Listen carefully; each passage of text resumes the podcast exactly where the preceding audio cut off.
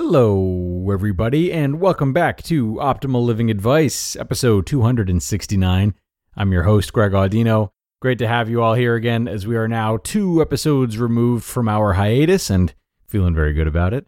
Today, we're going to take a look at a question that came in from a divorcee who's having a hard time getting her ex husband off her mind, and uh, because of that, also having a hard time rebuilding her life. So let's listen in, let's do what we can, and start optimizing your life. After 47 years of marriage, my husband wanted a divorce.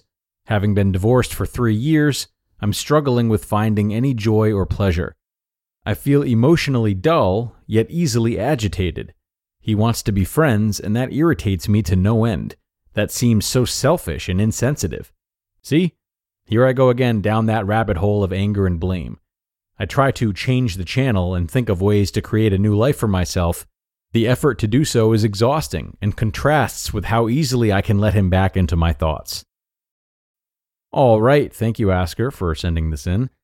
So, um, based on how you've presented your question, it's it's feeling to me like there's some self judgment over having these thoughts, and that more of your energy is going towards being upset with yourself than being upset with the situation, to the point that you don't seem to think it's possible or maybe genuine to resume your life until you're free of this pain. And with that being said, um, my first and uh, probably my overarching question is why do you suppose you are demanding a full removal of him from your thoughts? Maybe that need to compartmentalize is desirable because it seems like it'll be pain free Maybe it feels abnormal to not be emotionally isolated from him after having been physically isolated from him. Maybe something else. And maybe him trying to maintain a friendship plays a part. But even if he wasn't doing that, to eradicate such a big part of your life, to eradicate 47 years over a period of three years, seems like an extraordinary and unfair amount to ask of yourself.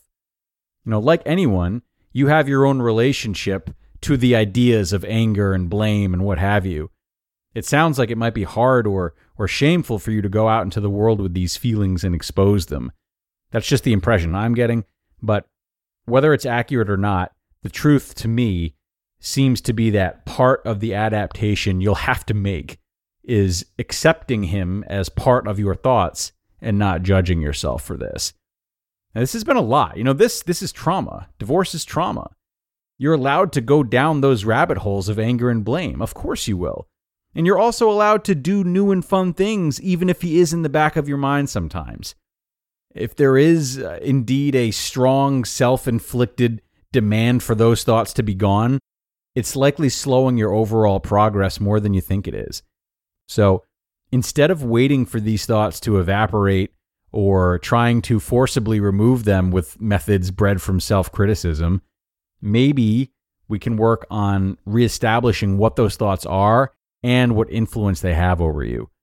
So, for example, you mentioned feeling that he's selfish and insensitive for wanting to be friends. Great to acknowledge that, first of all.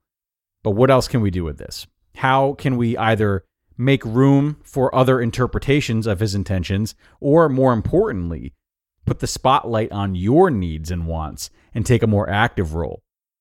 So if we're reframing his intentions, that might sound like he wants to be friends. Maybe he's having a hard time letting go.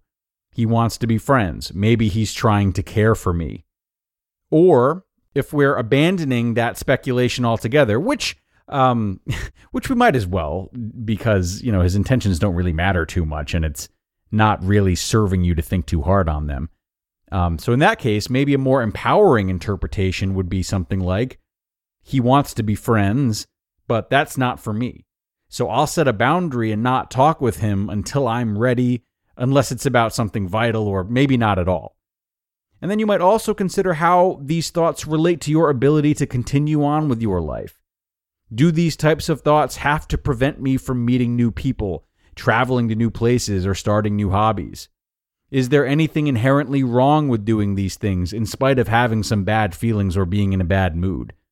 Is it possible that the activities themselves will inspire change rather than the other way around.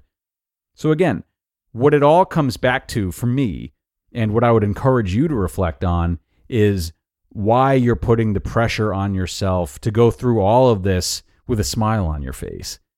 Maybe this type of negativity feels out of character for you, but if your character was so immovably strong that it weren't to be compromised in the face of something so painful, I'm not sure you would have ever really loved it all. And to me, and I'm not speaking for everybody, I can tell you that if I happen to meet you out in the wild while you're trying to bring new meaning to your life, I would much rather see someone who is wearing their heart on their sleeve and just clearly digging through the mud to get their life together. And I would feel much more connected to that person if that person showed up with a contrived smile, though, or just didn't show up at all, I would have no idea of who they really were, what they were really going through, and thus my ability to connect with them would be taken away. You want to feel connected just as we all do, and it's an especially powerful urge for you right now. Usually, bringing some of the mess of yourself to the table, just like you did by submitting this question, is exactly what starts real conversations and real connections. All right. Thank you again to the asker for being vulnerable and opening up today. Thank you for trusting us, and I really hope this response today helped you. If not, you're definitely welcome to follow up and we can take a second look. And everyone else, you know that you are more than welcome to reach out as well. Now that we're back, we want to keep getting those questions, so please don't be shy. You can email advice at oldpodcast.com with whatever's on your mind, and I promise that you'll receive a response. We'd love to do what we can, and I'm sure others would love to hear your story and see you doing the work to make strides as well. That's going to wrap us up, though, everybody. Thanks so much for coming once again, and I'll see you in the next one, where your optimal life awaits.